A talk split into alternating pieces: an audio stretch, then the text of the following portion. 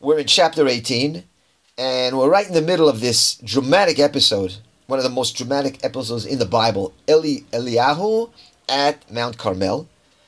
And up to now, we see that the prophets of the Baal have not been successful in bringing down the fire to consume their uh, their sacrifice, and they beseech the Baal all day long with some crazy customs that they have, gashing themselves, dancing around. Nothing's happening, and now it's Elijah's turn.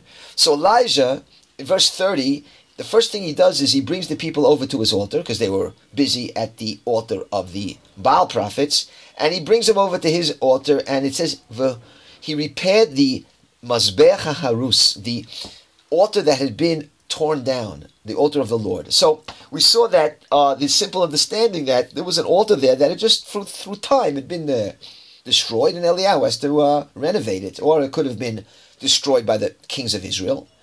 There's another possibility that the Malbim brings that it says in verse 26, a couple verses ago, that when the prophets of the Baal were uh, beseeching their God to bring down that uh, fire, one of the things they did is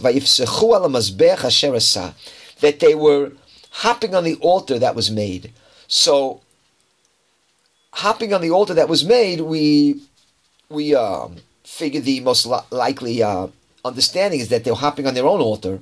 But the Malbim says they were hopping and jumping and dancing and prancing on Elijah's altar, and that's why he had to fix it. That's why he had to repair it. So that's an interesting pshat. And of course, we saw the midrashic interpretation that the altar that Elijah is renovating is the same altar that Shaul built, because it says King Saul um, came to Carmel, the same Carmel we're at now, and he set up a place, and that place, according to Chazal, was an altar, and this altar now is being fixed now. Obviously, a lot of time has passed, and uh, Eliyahu is now fixing the torn down altar, and of course, Rabbi Kahana gave a very beautiful shot of this midrash that the connection between Shaul, Saul, and the, this generation that they were both posech al seifim. They were both dancing on two different opinions, as Elijah describes it. That on one hand they believed in the Baal, on the other hand they also believed a little in Hashem, and Saul as well. He had his own worldview, and he had the view and he had the commandment of the prophet, and they kind of collided with each other, and that's what caused him not to wipe out Amalek. And so he was also posech shtei seifim, and that's the uh, that's what uh, Eliyahu is trying to fix up. He's trying to repair that altar which represent this vacillating onto opinions. So it says now in verse Lamed Aleph, verse 31, Vayikach Eliyahu shtemesar avanim shiftei b'nei Yaakov. So Yaakov took 12 stones, which correspond to the number of the tribes of the sons of Jacob. Yisrael And that's who Hashem said, Israel shall be your name. So Elijah takes these 12 stones, and that's very symbolic of unity. That we know we have a split in the kingdom now, and the the um, the aspiration, of course, is to all the tribes to be together in Jerusalem sacrificing not at Har Carmel, but at the Beit HaMikdash. And that might be symbolic of these 12 stones. Verse 32, avanim b'shem Hashem. And so he built these stones into an altar in the name of Hashem. Vayas ta'ala kebet sa'atayim zeres aviv lemizbech. And he made a ta'ala, which is like a trench, which was very, very big, as big as something that contained two seah of seed around this altar. So that's a big, big trench, according to the Dat Mikra. We're talking about about 100 by 50 cubits. Some say it's about the size of the entire courtyard which the altar was in. That that is a huge circumference here. They make this trench, and we'll see what they do with this trench in a minute. It says in verse 33, and they also arrange the wood. Well, it says he arranged the wood, not they. Obviously, Elijah has help here. You can't build a trench like that. You can't dig up a trench on your own. Obviously, he has some help. He has his Bnei Nevi'im with him. He certainly has Elisha with him. And so it says they also set up the korban, the bull, by arranging the wood, cutting up the bull, and placing it upon the wood. And that's very similar to what the um, the Baal prophets did. Exactly, uh, not very similar, but exactly the same procedure, which is the procedure for a korban olah. as out, outlined in book of Vayikra. And he says in, ver, in uh, the next verse 34, Vayomer, Milu arba'a kadim mayim, four, fill me four pitchers of water, v'itzku al olam, al ola v'al and pour it all over the burnt offerings and on the wood. So, four pitchers, uh, that could maybe mean the four mothers, the four matriarchs, who knows? Everything here is kind of symbolic, or maybe that's the amount of water it took to do the job. And they pour it over the olah and on the wood. They make everything really wet. And then it says, Vayoma shinu, do it again. And they do it again. Vayoma shaleshu, do it a third time. Vayishaleshu, and they do it a third time. That means they're really pouring lots and lots of water on the uh, sacrifice to make things really, really uh, moist there, and that way when the fire comes down, it'll be even that much more of a miracle. And some want to say that they filled it up four pitchers three different times. Again, that um, corresponds to the 12 tribes of Israel. So it says in verse 36, Vahi ba'alota mincha. And it was when the evening sacrifice was offered, were, were mash in the late afternoon. Ve'gash Eliyahu and Eliyahu came there, approaches the altar, and he said, he said, Hashem Elokei Abraham Yitzchak v'Yisrael, God of Abraham, Yitzchak, and Israel. Again, invoking Schut Avot, the Schut Avot, hoping that by praying the Schut Avot, that will bring fire from the from the heavens. And, he, Eliyahu says, Hayom Yivadaki Atalohim. Today it will be known that you are God, be Israel in Israel. Vani avdecha, and I am your servant. Udivarcha asiti et kol And it was in, at your word that I have done all these things. So verse 36 is an important verse because this is the verse where the commentators, the Parshanim in the Tanakh, the Metzudat David, the Abarbanel, the Ralbag, um, the Radak, they kind of chime in on that subject we've been talking about. If Elijah did all this on his own, did he just decide to go to Har Carmel on his own uh, volition and have this showdown? Or was he getting an explicit command to perform the sacrifice at Har Carmel? We don't see Hashem asking him to do it, but it's kind of strange that he would do it on his own. And many commentators, and, and it's already, it's also talked about a little in the Gemara, that Eliyahu did it on his own, because it says in Masechet Brachot that Eliyahu hitich devrim klape mala, that Hashem, that Eliyahu forced Hashem's hand uh, at Har Carmel, just like Chana did, comparing him to Chana's prayer uh, at the beginning of the book of Samuel, that they were hitich uh, devrim klape mala, that he forced Hashem's hand, a very aggressive kind of prayer. So that means that Elijah did it on his own, uh, but this verse, verse 36, seems to indicate something else. That Eliyahu was saying, I've done everything on your command. That seems to what 36 is saying. It says, It was your word that I am doing this. So again, it's kind of could go either way. Um, if Elijah is the one initiating the famine and the Har Carmel contest, or is he going by Hashem's command? Let's go to now verse 37. Aneni Hashem Aneni. So Elijah says, Answer me, God, answer me. And why is it twice? Well, certainly there's an emphasis, and you can see the feeling in the prayer uh, that he says it twice. It's Lashon Zrizut, or a, a certain kind of a zealousness to say it twice. So, but some say he said Aneni Hashem Aneni. Why is it twice? Aneni, the first Aneni is bring down the fire. And the second Aneni is that when the fire comes down, please don't let it be that the Jewish people will think it's because some kind of hocus pocus witchcraft that happened here, but they really realize that it was from you. Ve'idu'am, and so the people shall know ki Hashem Elokim, that you are the Lord God, v'ata bota libam achronit, and you turn their hearts backwards. Now that's a tough verse. The end of verse 37 where Elijah says, You have turned their hearts backward. Sibotet alibam echonit. There's lots and lots of commentary on that. I'm not going to go through them all. I'll just give two ideas here that Elijah is saying, Hashem, you gave him the Yetzer Hara. You gave him that evil inclination. So when they're going off the derech, when they're sinning, you're responsible for it. That's one explanation. And the Dat Sofrim, the Perush of the Dat Sofrim, which is a fantastic commentary, if you can read it, he says that Elijah is saying to Hashem that because you decreed the split in the kingdom, it's not the Am Yisrael's fault. And that cut them off from Jerusalem and the temple, and that's why they're going off the derech, and therefore Hashem, have mercy on them and bring that fire down.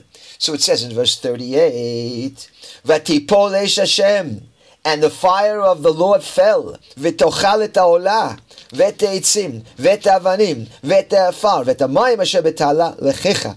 And it consumed the burnt offering, and the wood, and the stones, and the water which was in the trench. It just licked it all up. That is, all that water that they poured in that trench and they poured all over the place.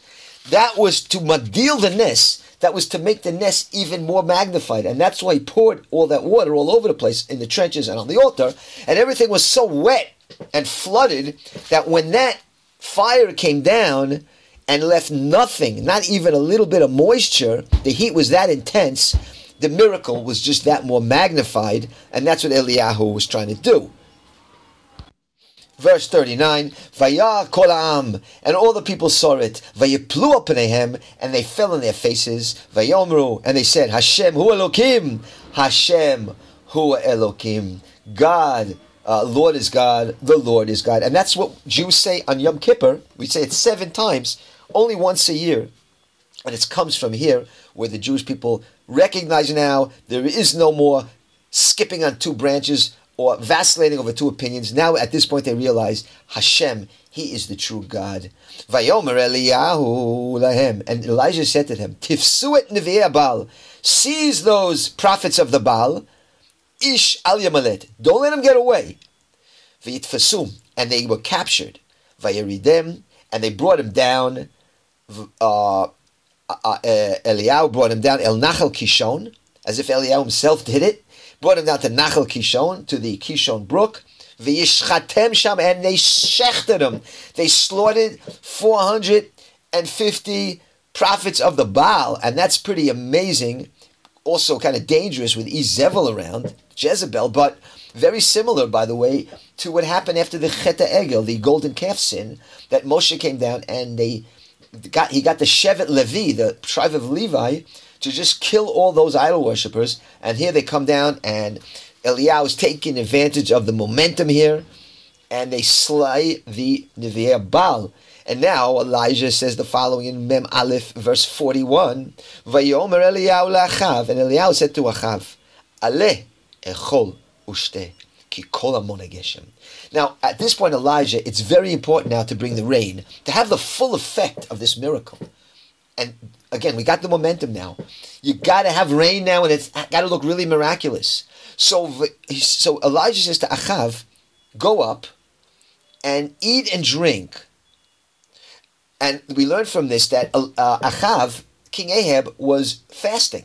He was fasting, um, and so he says, "So you can eat now." And he says, "Kikol because you know what? You're gonna there's a, um, there's a rumbling sound of the rain. That is Elijah saying, any minute now the rain's going to come. Now, the fact is, there's not a cloud in the sky, but Eliyahu is confident that the rain's going to come, and he tells Elijah, go up. By go up, someone to say that is go up on your chariot. Go up on your chariot and start eating because the rain is coming down. And what's also interesting is that Elijah is giving out orders here. He's like Lashon Pkuda. He's giving out commandments here. And it shows that uh, um, Achav is very obedient, that he is, he respects very much Elijah the prophet, and he and he does exactly what Elijah says here. And you know, Achav is not a uh, a pansy at all. He's no nobody's uh, tool, and yet he understands that Elijah is the man right now. And um, it says in verse Membet. So he goes up to eat, velishtot, and to drink. And what does Elijah do? He goes up to the top of the Carmel mountain, Vayigar Arza, and he put his, uh, he crouched to the ground, Vayasem Panav Ben Berkav, and he put his head between his knees. Now that's some kind of position now.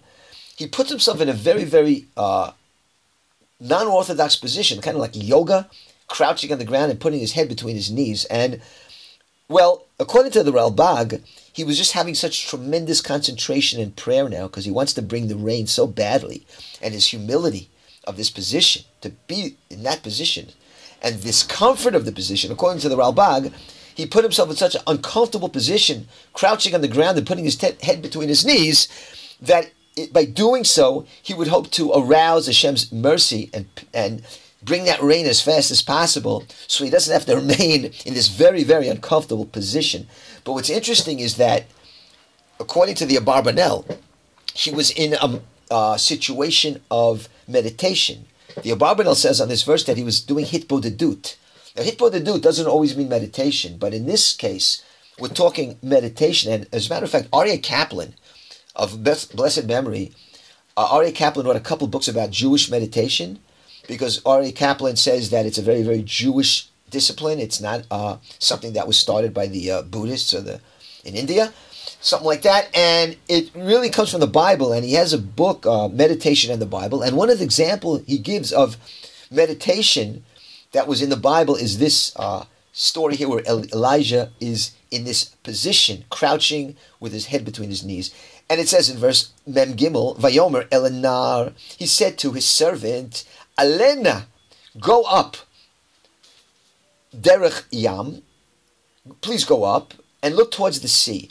That is, Eliyahu is on Har Carmel. He's pretty up on the top, but he wants his his uh, servant to go even higher up so he can have a good look, a tatzpit, a nice lookout. And I want you to check out the sea. Vayal vayabet. And he went up and he looked. Dinar. Vayomer ein. And he said to Elijah, but there's nothing there. Ein muma. There's nothing. Vayomer shuv. Well, go up again, Elijah said. Sheva pamim. So he kept coming down and going up. Seven times he came down to Elijah. I, I don't see anything. Elijah goes, go look again. That happened seven times. And all this time, Elijah is in this meditative state. So now it says in, in verse uh, 44, Vayi but it was the seventh time that he went up there. Vayomer, hinei avktana. I see a small cloud. An av is usually the, a cloud with rain in it. So he says, I see this small cloud. Kekaf ish. It's about the size of a man's palm. Ole amayim. And it's rising from the sea. This little cloud. Vayomer. Ale. So he said, go up. And more. And tell Achav. Obviously, Achav was breaking his fast on a higher place than um, Elijah was sitting because he says to go up and go tell Achav, Esor vered, go hitch up your horses and descend, velo ya'ad hageshem, so that the rain won't delay you. That is, Elijah is so convinced now the rain's coming and a big storm is coming that he tells his servant to tell uh, Achav, King Ahab, get on, get on your chariot and start going down the mountain because the rain's going to come and the flooding is going to be huge. And if you don't do it really quick, you'll you won't be able to uh, move because it's kind of like the Dead Sea. You know, if you go in Israel, the Dead Sea is on that road. When there's floods and there's a lot of rain, you can't even go on that road. It becomes very dangerous. So he's telling Achav to get moving on the chariot. Verse 45, Vayi Adko Vadko, and it was just a little bit later, Vashamayim hit Kadru, that the heavens grew dark, avim v'ruach, and there were clouds and wind.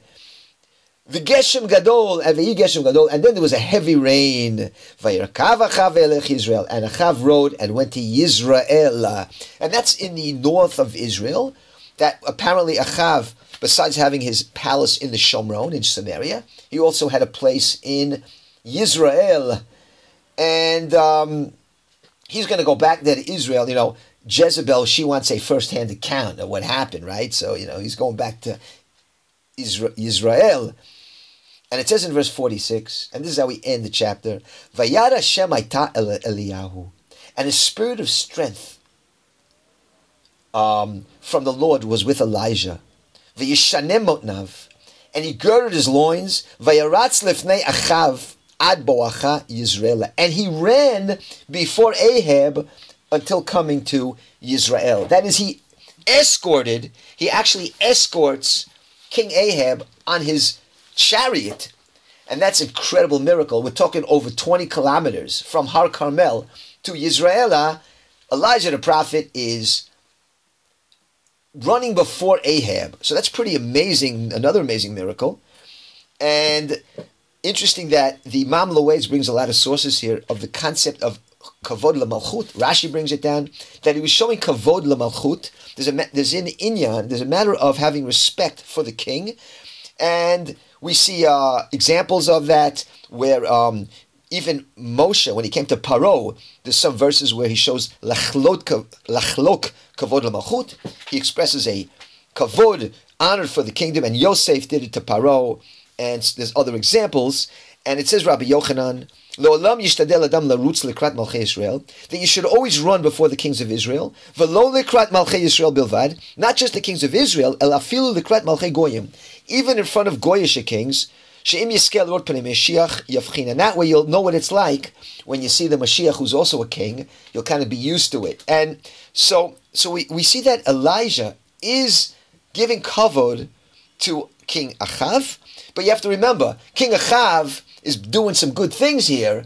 He's just slaughtered under his command 450 false prophets of the Baal, and he was the one who put together this whole Carmel. So surely Elijah will encourage him for that. He's not dancing before him when he does bad things or doing idol worship, but here certainly he wants to encourage and be a good influence on Achav. We see that he is easily influenced, Achav, or by his wife, or by Elijah.